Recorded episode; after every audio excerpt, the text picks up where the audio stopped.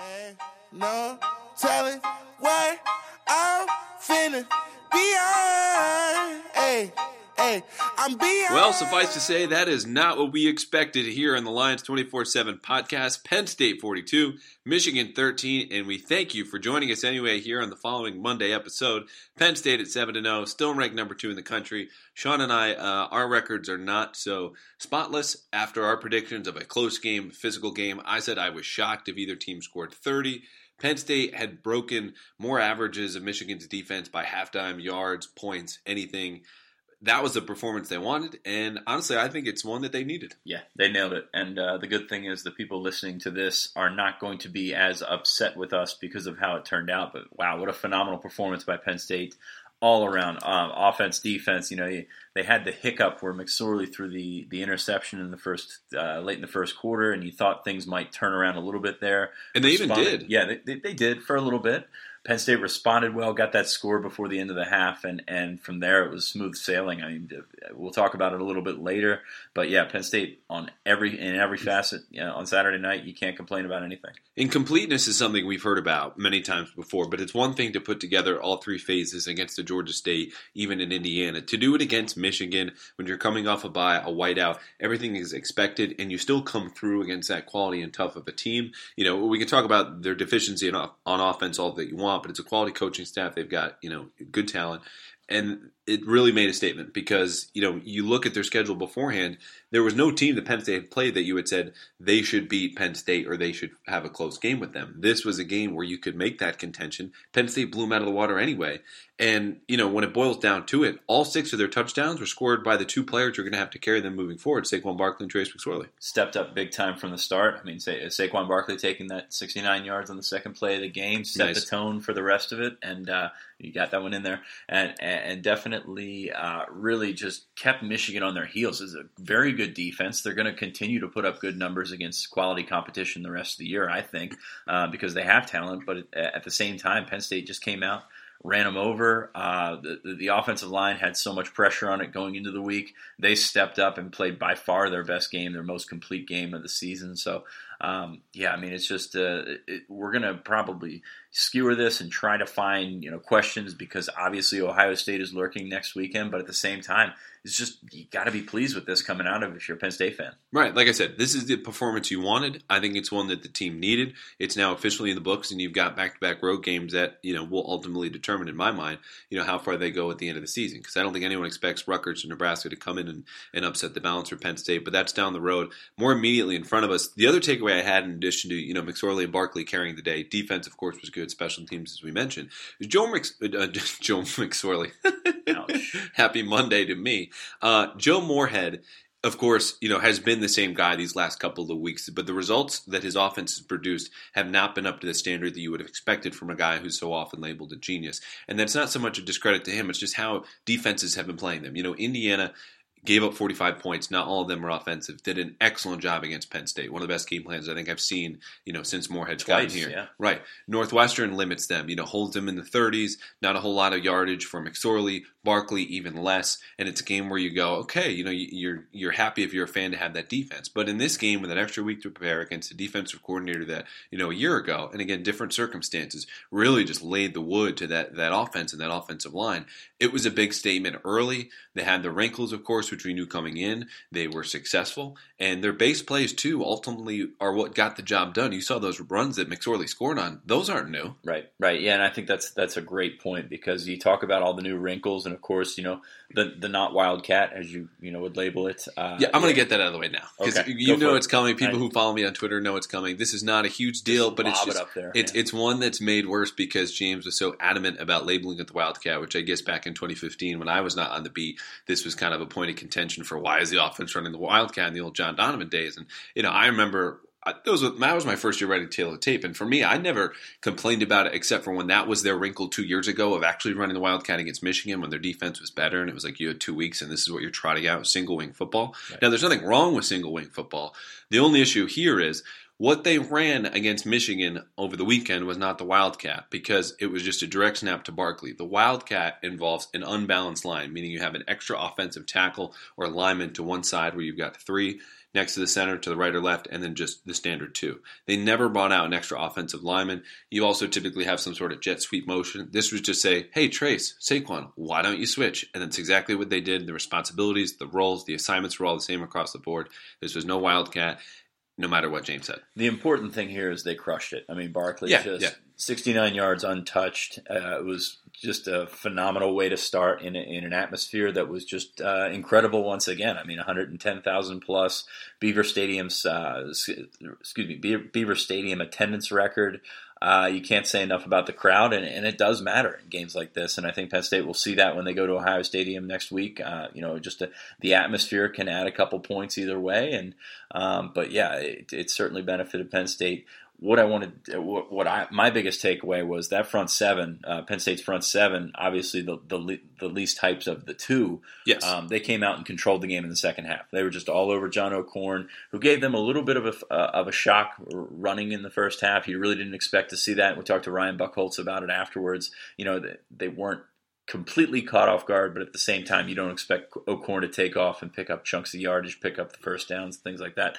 Um, but, but, but besides that, that front seven just ran things. I mean, they were able to pin their ears back, get at the quarterback. They brought some pressure from the second level. They even brought some pressure from from the off the corner. Christian Campbell forced a fumble. Robert Windsor hopped on it. So just uh, I, am almost more impressed with Penn State's defensive effort. And granted, Michigan's offense not all that great, no. um, but, uh, but, Penn State's defensive effort, just having guys in the right spot, uh, complementing each other, uh, and the linebackers were very good. We we, we had talked about on the, on the podcast last week that the linebackers could be the difference maker, and, and they certainly were. Right. Three linebackers finished in the top four tacklers with Penn State along with Marcus Allen. You figure like you could book that for every week of the season when it comes to this team. It hadn't totally come to fruition, but in their biggest game of the season, all three of them came through.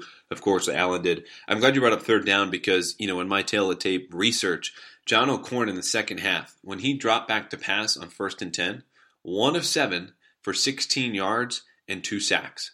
Third downs as a whole for the entire game, 11 out of Michigan's 16 third downs were had at least five or more yards to go. Yeah, down and distance so important. I mean, you just knock them off schedule, and, and, Michigan's offense isn't one that's built to come from behind. It's not scored. It's not scored a ton of points this season. And it's not built to score a ton of points. They're going to come out and smash you in the mouth. You said that uh, Penn State's three linebackers were in the top four in terms of, uh, of their tackle numbers, and I think that's exactly how it should be for a Michigan offense. So last year, Penn State just was not filling those gaps, was not getting where they needed to be. They were this year. I mean, Cabinda was all over the place. Uh, you know, I, I, think you give him the defensive game ball. Uh, we haven't gotten to that yet, but but Cabinda was very good. Hypothetically, Manny, Manny Bowen was all over the place. Koa Farmer, who you mentioned has not logged the snaps and, and, and had the impact that we thought that he might, he was also in there. So you just can't say enough about. It. I think Brent Pry's game plan phenomenal, just on, on top of everything, and, that fast start makes it so much easier. Ninety to nothing right now for Penn State in the first quarter this season.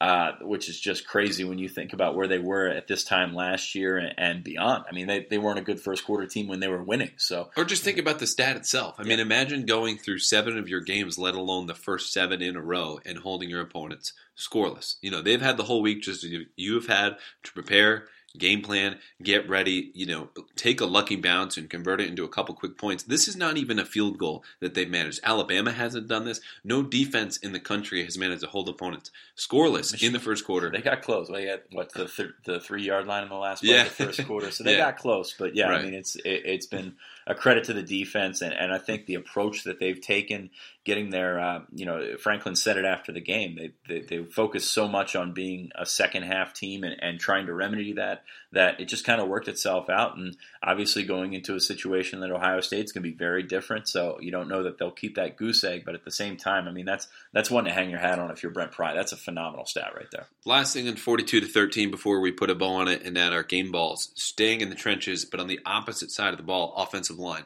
Beyond the fact that we can sit here and say they were very good because Barkley had success, McSorley had time, you look at the tackle for loss numbers because generally speaking, the last year and a half, that has been their biggest issue, just negative plays, which are going to stunt drives, they're going to stall them, they're just going to end them before they really get going. Seven tackles for loss against this defense is very impressive. It's even more impressive when you consider two weeks ago at Northwestern, when you've got maybe one, you know, standout player in that front seven, they allowed 13. It's a big credit to Will Fries, who started every single snap at right tackle. Right. It's a big credit to the preparation they put in because Michigan runs a lot of unusual fronts. I, of course, talk about Don Brown here plenty in the podcast. James did, you know, for minutes at a time on Tuesday at his, his press conference. And it's just a defense that they knew they had to prepare for did obviously allowed some plays, but you've got a couple of future draft picks up there, at least with Maurice Hurst Jr., who's go go in the first round next April, and then you know Rashan Gary, perhaps some others. But they did a great job of doing what they needed to do, and it was their best performance of the season. Yeah, just think how many times we heard Rashan Gary's name, or even Devin Bush, who you know he, he's certainly one of the most physically talented guys out there in terms of going to get drafted at some point, but uh, these guys were almost non-factors, and, and Maurice Hurst was was a factor. I mean, he was probably their best defensive player. Yes. But at, at, the same time, I mean, Penn State's interior offensive line, which had struggled getting out and, and getting in front of Barkley, uh, you know, they set the tone from the start and they kept going. We were talking to Brendan Mann after the game, and and we asked him uh, uh about that touchdown run and what happened. And he's like, man you just love to see 26 in front of you. I mean, that's yeah, and that's yeah. the whole thing, and that hasn't been the case this year. They got where they needed to be. They were physical. Will Fries, I know you've gone through the tape. Um, you know, I haven't gotten gotten around to seeing Will Fries, but man, to get that out of a redshirt freshman uh, is going to be very valuable for them moving forward and, and in the present as well. Okay, game ball time. I'm going with Trace. Uh, I know there's there's so much you could spread that around. Obviously, Barkley set the tone, and he's been phenomenal because he's Saquon Barkley. But at the same time, McSorley as a runner, I think, made the biggest difference. Three rushing touchdowns. He he was not easy to bring down. That that uh, touchdown in in the south end zone uh, Third quarter. Yeah, it was that was pretty that was pretty nifty. And and you you ran it back and you saw the blocking that he got. It was it was great by the offensive line. You know they're they're hitting their marks and, and doing everything. But you know Trace has gotten that extra yard when he's needed to. Uh, you know not completely on point as a passer, but he got the ball where he needed to get more more often than not. And you know you take it away. It's the national offensive player of the week, so I'm going to go with him. Yeah, I think it's an easy call. Give it to McSorley. And in addition to all that, you know, you cite the numbers and statistics. I think just the natural flow of the game and the defense that he was facing, you know, it's obviously a great defense. It puts a lot of stress on the quarterback simply from a pressure standpoint. They blitzed about 60% of the time coming in action. That number is still the same after they left Beaver Stadium. Unusual fronts, things he's going to have to ID, be aware of. Starts out the first quarter with an interception, and that was on, you know, soon after they had scored uh, with Saquon on the 69 yard run. And you're thinking, you know, you, you got to bounce back a little bit, but that's an easy time to kind of punish yourself over that because it was a clear miscommunication between he and Gesicki. You know, McSorley didn't do that, and even at the end of the first half, I mean, this this struck me thinking about the game the next day, and that you're you're 14-13 with a minute 45 left to go in the first half. A very different game than the one we now all remember at 42 to 13 because McSorley then executed a drive that, that surpassed O'Korn's. O'Korn's had a great drive to, to bring that within one point and, and goes and answers with his own touchdown. Not only does he do that, but 21 to 13 then in the early in the second half, tacks on that exact touchdown run you were talking about and takes it in. And, and, just the mental toughness of this kid. Yeah, it's a home game. Yeah, it's a whiteout. You have every reason to be in a good mood. But there's just a constant stress Michigan puts on you. And he he just passed every test with flying colors, played an outstanding game, um, and bounced back from a slow start. Big so I love what James Franklin had to say afterwards about keeping the field wide. I mean, Michigan wanted to, to funnel everything in, and Penn State was running those smash fades to, to Hamilton, having some success. And of course, they didn't on the fourth down. Uh, but they, they kept things wide. They kept it wide open. Then they boom, they hit them right with the slants. They kept uh, you know they kept those defensive backs on their heels. And I just thought phenomenal game plan. And, and Trace was a guy that, that, that, made it happen. And this is pointed out on Twitter. Like his, his misses are so obvious because his, his generally his throws are so good. I mean, you look those those fades in particular to Hamilton up the sideline, 26 yards, 37 yards in the first half, just dimes and good catches by Hamilton because it's tight coverage. But the ball's got to be there in the first place for him to make the catch. He did, and, and McSorley just kept chucking, as you said, um, was National Offensive Player of the Week. So that's the easiest game ball call I think we might have to make all year. No doubt. Honorable mention front seven as they ran things in the second yeah. half, just phenomenal. You can't break it down to one guy because the, the, the stats are so far spread across this defense, and the tackle numbers are mostly with the linebackers and Marcus Allen, as they will be. But at the same time, the pressure was there Buchholz had the sack. Cabinda, Bowen, uh, Shaka Toney ended up with a sack. And Eight different guys with at least a half sack. Yeah, that's that's pretty phenomenal right there. And and, and the pressure was there all night. O'Korn's not going to kill you. I, he played better than I thought he would, no doubt. But he, he's not going to kill you. And that and that front seven just did some phenomenal things. Also, Blake Gillikin did some phenomenal things. I was going to say we need almost, a special edition, almost as good as his post game tweet, which is already our tweet of the week. I don't even know what's going to come the rest of the week, but this was great. Yeah, we don't do this on Mondays. We'll have it again on, on Friday, but Blake, we couldn't let this go. Blake Gillikin tweeting three singular airplane emojis uh, in honor of his former uh, Penn State commitless classmate Quinn Nordin. Uh, I mean, that's that's some serious shade right there, and, it's phenomenal. now, I, am sure most of the listeners know exactly what went on there. It had to be explained to me coming on late and not following recruiting at that stage. But really quick, why the airplanes were turned into Nordin and a guy who also missed his first PAT back in Beaver Stadium. Quinn Nordin, uh, originally committed to Penn State, and and let me tell you, let me say this: this is this kid is leg talent wise, the best kicker that I've probably covered since Anthony Farah. Um, so this kid can can get it done. Um, he committed to Penn State, of course, in an infamous video of him boarding a private jet, um, coming home in the background playing, and of course committing to Penn State. He's from Michigan, so eventually he flipped, and and I told the people at the time, the class really not sorry to see him go, and and you hate to say that about a kid, but he just didn't handle the situation all that well. His, uh, the, Penn State commits were not all that sad to see him go. He was replaced with Alex Barbir, who's just not as talented as, as Quinn Nordin, but at the same time, um, it's a locker room thing, and and he ended up at Michigan. Of course, the infamous sleepover from Harbaugh and all that kind of stuff. And like I said, this this kid's got an NFL leg, but man, he came out uh, for I believe the second uh, PAT, and Penn State student section let him have it. I mean, they were they were audibly booing, and, and we're in a in an area where the sound doesn't travel as well as, as the people out there, but you could definitely hear it. And I don't know if it, if it got to him, but man, he shanked that extra point and and, and was a non-factor. So Blake Gillikin's three singular uh, airplane emojis. Uh, that was pretty damn funny, man. at his at his one time boy, no longer hasn't been for quite some time. Yes, but yes. they're quite happy with their kicking situation. You know, Tyler Davis we haven't mentioned him, didn't attempt a field goal, but knocks in all the PATs. I wrote about it over the bye week why Penn State is not concerned at all about what he's doing. You know, from a mental toughness standpoint and preparation, he's as steady as they come. We don't have anything more to add because we'll got, have to wait to see till he kicks in Ohio State. He got a tackle too. Yeah, with with Joe Julius. I saw Joe Julius on the sideline. Great to see him there. Um, but and by the way, a ton of Letterman. Just just packed. I mean, it was Letterman recruits, uh, game day crew, and all that kind of stuff. Sidelines were just jammed. I don't know how they did it. 110 recruits uh, on hand as we get into the recruiting segment here. Yeah, might as well take it from here. Yeah, I mean, that was just, it, it was a crazy number. I saw some of the, the Penn State ops guys afterwards, and they were tired, and they should be. 110.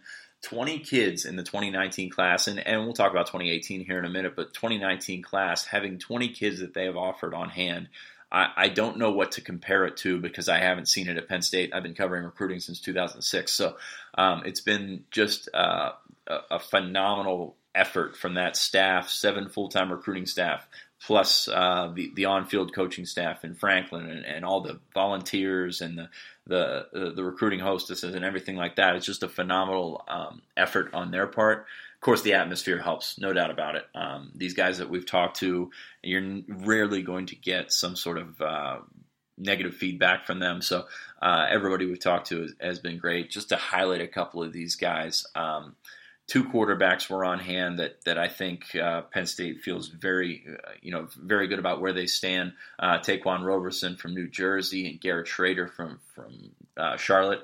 I have crystal ball picks in for both of them. Yeah, we get to talk Friday about it. Yeah, I think Penn State will take two quarterbacks in 2019. Um, okay. I don't think it's necessarily a given given the, the, the limited space, but I think if these are the two guys you want, these are the two guys you can get, and I think it's possible that they can see them playing off each other. Yeah, kind of not different style quarterbacks, but uh, one's a six four kid, one's a six foot kid, a little bit more of an athlete uh, both ways for those guys. So um, yeah, I think Penn State's uh, in a really good spot coming out of that in terms of quarterbacks.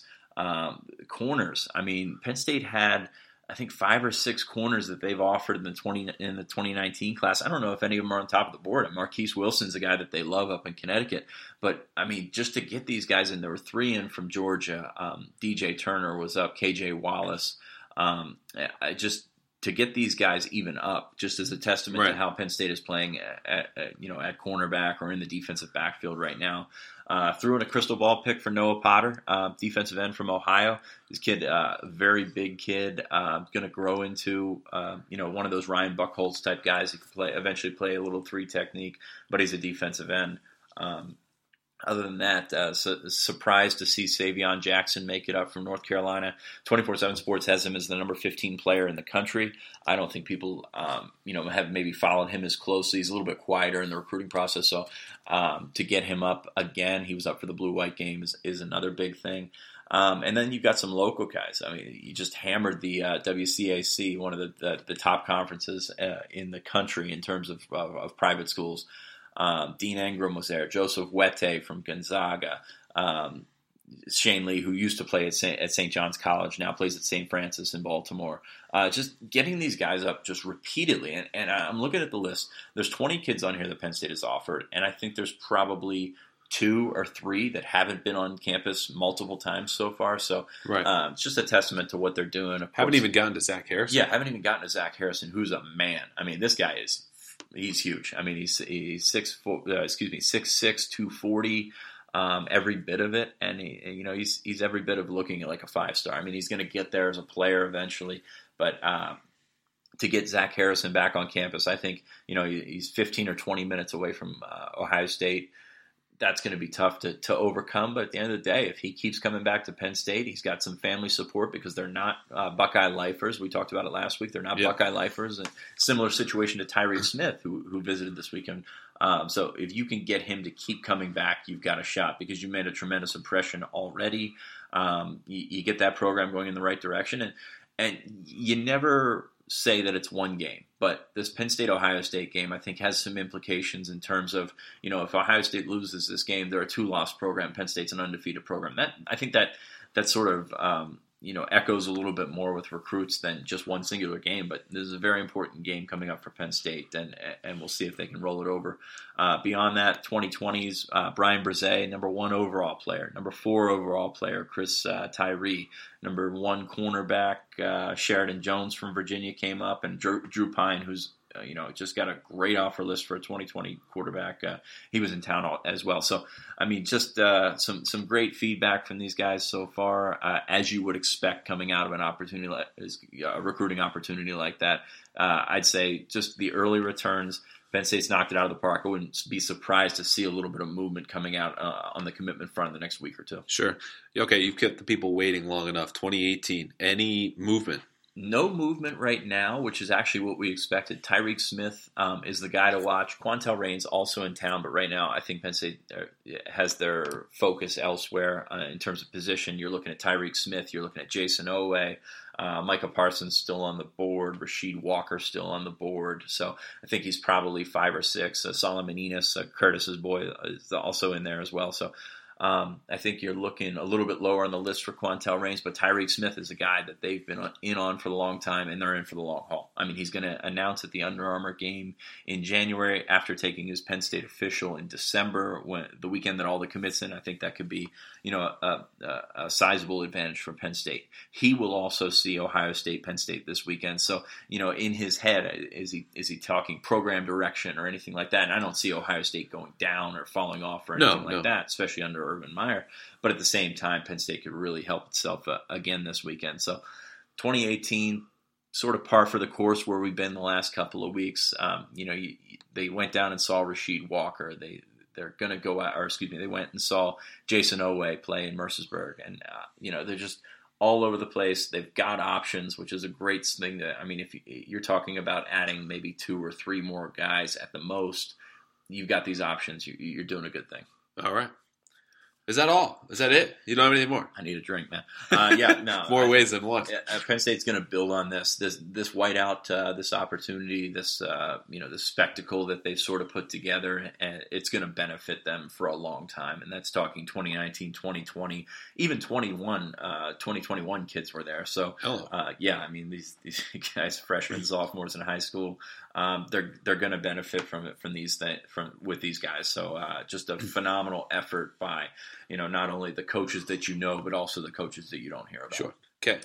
The one coach we all know, James Franklin, press conference tomorrow, looking from far down the road to right in front of our faces predict the presser. Uh, we haven't done this in a couple of weeks because there hasn't been a Tuesday weekly press conference uh, that we've you know been able to sit down for beforehand and predict. We took last Monday episode off. This, yeah, right, right, right. No this is uh, the favorite. So skip through the recruiting part. What, what, what, Sean and I do is offer quick predictions about what James will say because coaches, if anything, are, are creatures of habit here on planet Earth, as we all are, but football coaches in particular. Uh, our predictions for players of the week, as Penn State always picks after a win.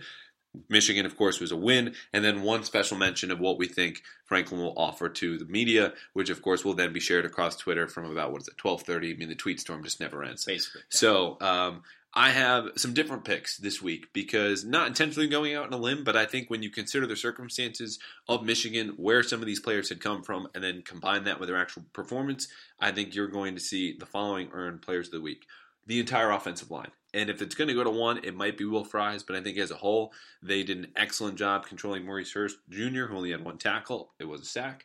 Um, but as I mentioned, only seven TFLs, cutting that number in half from Northwestern. Defensively, Jason Cabinda, 13 stops for him. He had a forced fumble. He had a sack.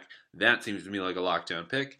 Special teams, Irv Charles, no penalty, and he was really up and down the field as you would expect. Kick returns, you know, punt return coverage and, and just the guy that you know James even singled out post game as someone who's been tremendously valuable to the team that really doesn't get a whole lot of recognition because offensively his impact really hasn't been there. But special teams, you know, because Gillikin has only a couple of punts, Tyler Davis doesn't attempt a field goal. I think this is uh, Irv Charles' week to shine in the Tuesday presser, and that will help him. Irv has been a guy that's struggled with confidence issues.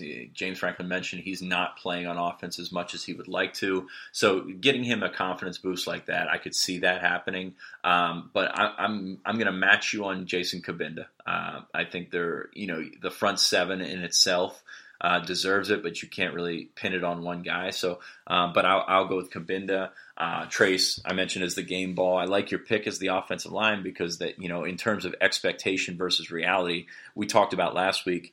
Penn State would be happy with a tie up front. They'd be ecstatic with yeah. a tie up front. That didn't happen. I mean, they won. They won that battle. So um, I, I, like your pick with the offensive line, but I'm going to go with Trace. Um, and I just I keep going back to Blake Gillikin, non-tweet related. Um, okay, yeah. yeah. well, partially non-tweet related at least. Um, yeah, Gillikin got them out of trouble uh, in the first half. Uh, just killed the ball, just absolutely killed the ball, and uh, he's just as good as I've seen at Penn State. I got a question on Twitter during the game um, whether whether is this should have been, this should have been last, tweet of the week uh, in the last ten years. And I don't watch enough punters to know that, but I, I've watched enough Penn State punters to know that Blake Gillikin's the best I've seen, and it's not changing my mind anytime soon. About is that. he the best in the last five years nationally? Sure, why not? You know what's funny though, and just a quick sidebar. I wrote about Blake and, and why I think he's the best punter in the Big Ten, and, and, certainly in the conversation nationally, and came up with some weird advanced punting metrics. But in doing so, reflected on what had the criteria been for winning the Ray Guy Award, which is annually given to the best punter in the country. Utah's won it the last couple of years, and, and the most commonly used stats are either, you know, of course, how far can you kick it, average yards per punt, and then how many do you down inside the twenty. So when you take the number of punts that have gone fifty yards and those that have gone inside the 20. Blake is around like 90%, maybe a little bit above for the season, which is very, very good. Right. The guy who won it last year was at an even 100. So there are some outstanding punters out there in case you were wondering. A lot of them Australian. You weren't. Yeah, yeah. Lefty spin that whole thing. So Nathan Chapman doing a phenomenal it, job. To, to, me, it was one of the instances of you think about you know the media, of course, just as you just said yourself. Like there's not a whole lot of attention paid to punters, just on a, a shallow level. But even when you want to go a little bit deeper, it, it was no accident that the longest distance, you know, typically won the Ray Guy award. You know, you had to go back to about 09 to when a punter won it with a yards per punt average less than Gillikin's current average. I swear this is going to wrap up in five seconds before everyone quits on us. Um, but he's been very good, and I don't think he's going to win the award. But it is interesting because there will be a huge punting battle going on uh, Saturday because Ohio State's, you mentioned Australia, they they have a guy who would be what Gillikin has been for Penn State this season, down to every last kick. So that'll be fun. Yeah. Uh, but he's not winning uh, Special Teams Player of the Week. In addition, I just talked about Ohio State special teams. That is my separate prediction for this week. You know, we're I'm currently up uh, 15 to 14 on you in terms of quick predictions. Cool. I'm not feeling good about my picks this week, but I think James will make some sort of aside about respect for them or how they've been successful in different phases. You know, punting, kicking, returning. They've been very good all around. I think we hear about that tomorrow. Yeah, we've heard about it last year as well. Um, and then of course the block kick and and the things happen, and you don't see that from Urban Meyer teams. And I think that's something right. that's been pounded into our head. You just don't, and then all of a sudden you did, and, and it's and it's set that game on its head, and and certainly went from there. I'm going with Will Fries. Uh, special shout out for him. Uh, first, uh, you know, first game that he's played every single snap, and we talked to Brendan Mann um, after the game a little bit about it, and he said, you know, it's not really it's not really bringing him along as a redshirt freshman or anything like that. No hand holding. He's been around. Yeah, the hand holding is not so much there, but he's been able to uh, sort of soak in from the guy beside him and, and go with things. I wasn't sure if Will Fries would be a guy that would move people this early in his career. Um, but yeah, he's stepped up and he's just a redshirt freshman. I think that the, the, they think the world of him at tackle and to supplant uh, not only Andrew Nelson but also Chaz Wright. I think it says a lot about what they think about him. Yeah, because he had not been practicing at right tackle at all. Right. Like this was a switch made midseason, both on the field on Saturdays and in practice. So the the growth for him, I think that's partly the part that excites you most if you're on that staff. Is just he's been pretty good now. Just imagine what he might be down the stretch. Just as you found out from Ryan Bates and Chaz Wright a year ago, both of whom you know played more guard at the beginning of last season when they eventually started at tackle in the Big Ten championship game in Rose Bowl. Not to say that's where they're going now, or Will Fries will you know end up following a similar path, but at least the early stages mirror yeah, exactly what what's right. what's yeah. been happening. Um, on to Ohio State. We only do a quick preview of the upcoming opponent on Mondays. We'll get more into this on Friday, matchups, breakdowns, X and O stuff, all that. Uh, but they had a bye week last week, so they're at five and one. Um, offensively, you know, it, it, starts with JT Barrett. It has for seemingly a decade. He's been better, I think, is my point. When you look at a lot of the different statistics, Penn State beat them last year largely by daring them to throw deep and having tight enough coverage to disrupt their downfield passing game. He missed a couple of throws, much better short to intermediate, and like any other quarterback, um, better when he's not pressured. Penn State, I think, can get there occasionally, and their coverage has been tighter, but you know he's also raised his level, uh, uh, his game, and it'll be interesting to see what they do with, with an extra week to prepare because we saw what it did for Penn State against Michigan. Crazy to think that a month ago, a lot of uh, Ohio State fans and some recruits were calling for Dwayne Haskins to replace. Uh, that was so. Yeah. Some recruits. Uh, you never know. Um, well, there was a couple, but anyway, um, it, it's definitely a, a, credit to Barrett. I think he's a, a great, fo- a great college football player. Um, but yeah, I think you're going to have to make him beat you down the field. Uh, where Penn State, or excuse me, where Ohio State likes to make its money is on those crossing routes, those drags, and pound the flats and keep things short to intermediate, as you mentioned. So um, Penn State's got to up its game. I mean, you saw Michigan got um, you know got got some things going when they went across the field when they brought those receivers and you know not in motion, but you know picked them off and and went with some different approaches there. So uh, I think there's going to be a tremendous amount of pressure on the secondary. Not so much because you know they're going to get beat down the field by Barrett, but you know, you got to stick on those guys because the, they have such great athletes on the edge. Parris Campbell, man. Yeah, Parris Campbell can fly. So you get such great athletes on the edge where you miss a tackle, you can be in trouble. And in the running game too, J.K. Dobbins. I mean, he has lived he up to good. any hype, expectations. Good. I think exceeded anything State, anyone said. Penn State wanted to flip him um, last year. Of course, they didn't have a running back in the class last mm-hmm. year, and D'Andre Swift was a guy that they they pursued for most of the time, and Dobbins was hurt, so they were you know sort of hoping that Ohio State would maybe take a step back from him, and obviously they didn't, and obviously that was the right move for Ohio State. So, um, yeah, that was uh, that was certainly one that uh, Penn State would love to get a second shot at, even though they didn't really have much of a shot. So, but yeah, Dobbins has been phenomenal. I mean, he's just uh, he went in there and took the starting job. I know there's a couple other things at play there, but at the same time, I mean, you, you can't argue with the production from J.K. Dobbins. I mean, he's powerful, he's fast, you know, he, he's good in short space. He's just a total package, which you wouldn't expect from a freshman, which might sound silly because if any p- fan base were to, it would be, you know, people who have just watched Saquon Barkley the last two years, and this isn't to compare the two, but his instant impact for that you know high quality team. And he's got a good run blocking offensive line in front of him, but right. just the raw talent there, I think, is going to be a little bit of a shock early on in Columbus for Penn State's defense because they have not seen anyone like him yet. It's funny to see the comparisons of, of Dobbins against Barkley,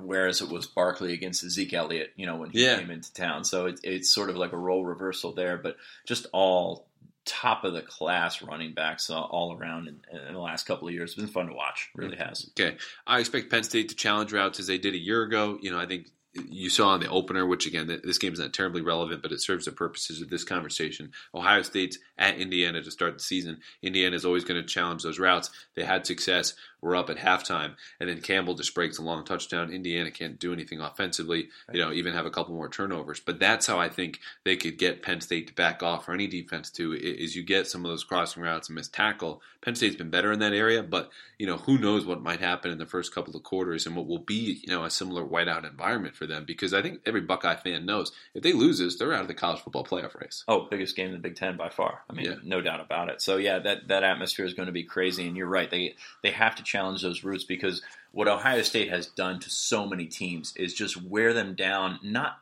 so much physically, but they have so much talent and so much depth that you're just throwing reinforcements out there. I mean, you're just you're, just coming in, in, different waves with uh, on, on, both sides of the ball, and it's just worn teams down. You saw it against Indiana earlier this season. I mean, just the the talent gap just shows itself by the end of an Ohio State game. So. Um, yeah, I think that's that's that's one thing where Penn State has has closed that talent gap. I don't know that they're there yet, but at the same time, I mean, it's it, it's one of those things where if anybody's going to beat Ohio State in Ohio in, in Columbus, it's going to be Penn State. Right. You mentioned the talent, the depth, how they come at you in waves. No position group for them embodies that more than the defensive line. It's the same D line that dominated Penn State, frankly, a year ago. They were able to work around it a little bit. Um, we all know how that game ended, but it really wasn't the offense's night to shine. It didn't need it to be. They need to do a better job in Columbus this year, but it's, of course, as I mentioned, going to be a taller task because this defensive line is back. It's better, it's faster, it's stronger. And, you know, eh, when Penn State takes the field, it's, it's all going to start up front with them. Yeah, no doubt. And that's where it always starts, especially, I mean, Urban Meyer teams, especially with Larry Johnson there. I mean, they're they're going to pound away at that offensive line. They've they've they've watched the tape, and obviously Penn State's offensive line should have a little bit more confidence coming out of this Michigan game. But at the yeah. same time, they're going to throw waves at them. I mean, they're they're, they're going to stun them. They're going to make them try and think, and they're going to come with those ends right at Will Fries. So I mean, you know, he had a great week this week, but he's still a redshirt freshman. So. Um, yeah, it's going to be uh, it's going to be one of those games where, where Ohio State's just going to probably control up front, and Penn State's got to account for that. And you know, luckily for Penn State, what they've been able to do is if Barkley's not working, something else is. So, and, and they've been able to um, you know, they've been able to lose out on one uh, facet of their offense, but sort of make up for it with another, um, and not shoot themselves in the foot. Right. I mean that that will sink your ship fastest in Columbus. Is a turnover early, couple of penalties, a nullify score, bring you back, lose the field position battle, and then you're just uphill from the get go against the team that wants to pin its ears back anyway.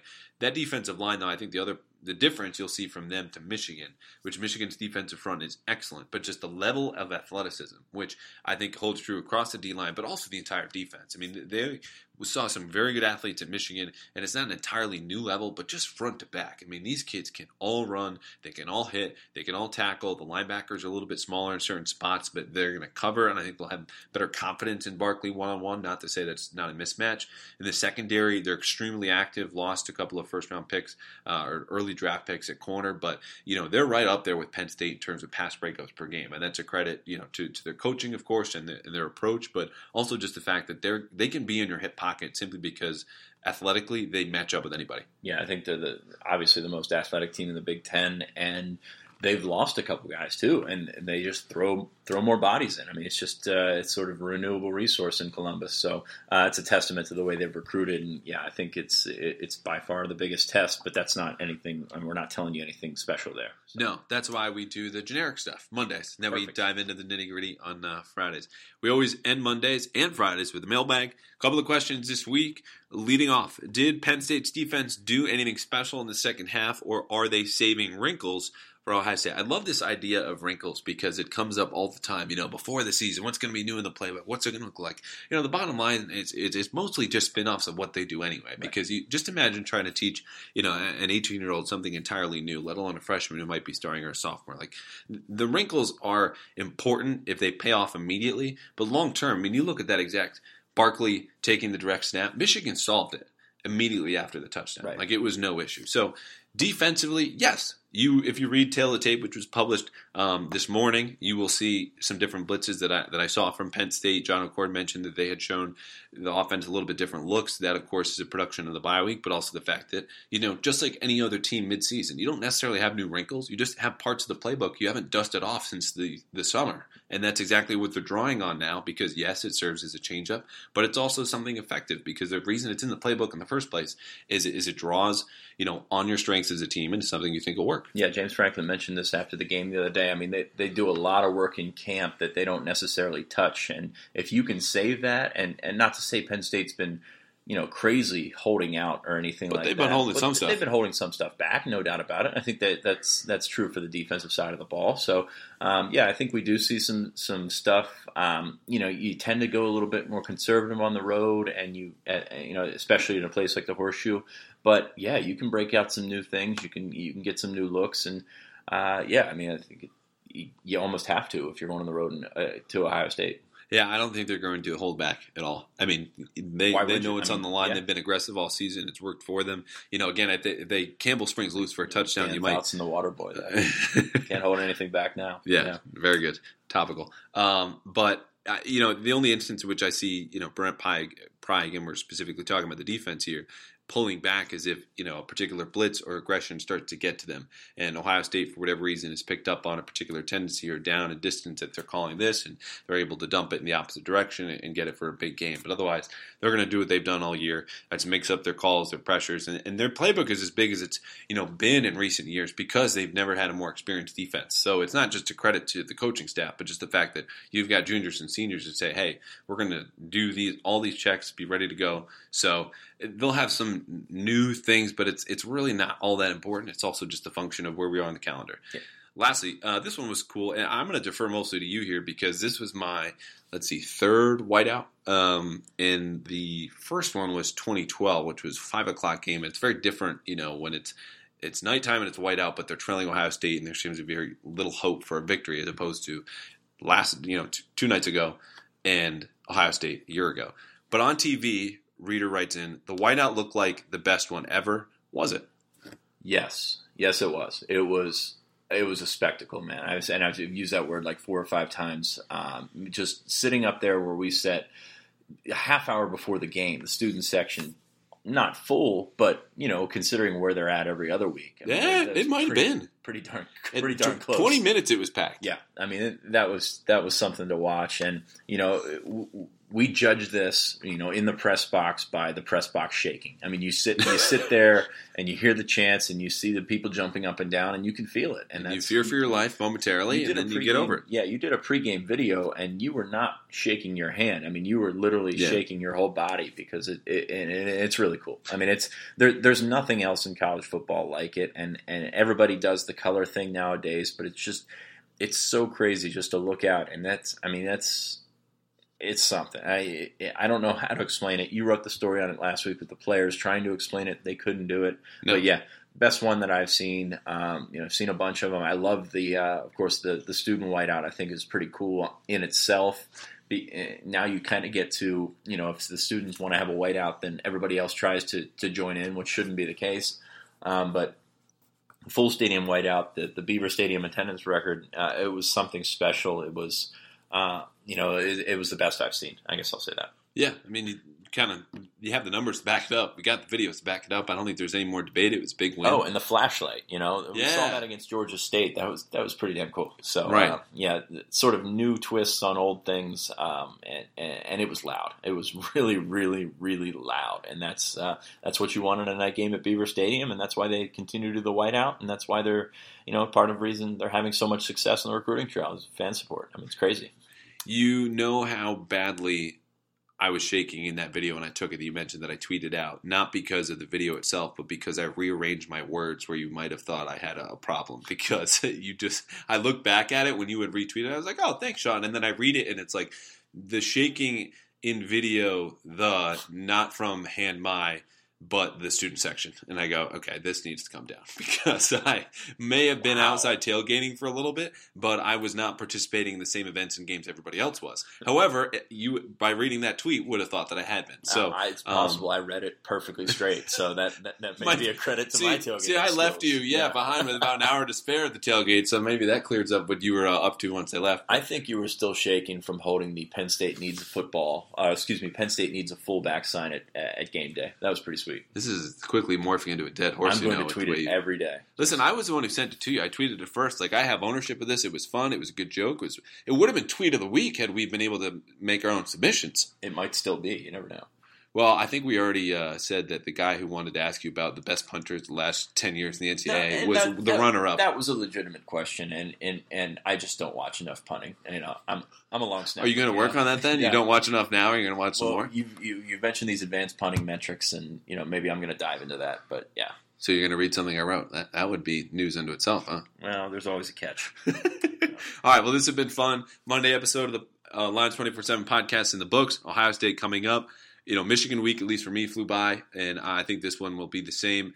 Biggest game of the year in the Big Ten, perhaps college football. We'll see how it all pans out. And we will see you on Friday and then in Columbus for number two, Penn State, number six, Ohio State. Can't wait.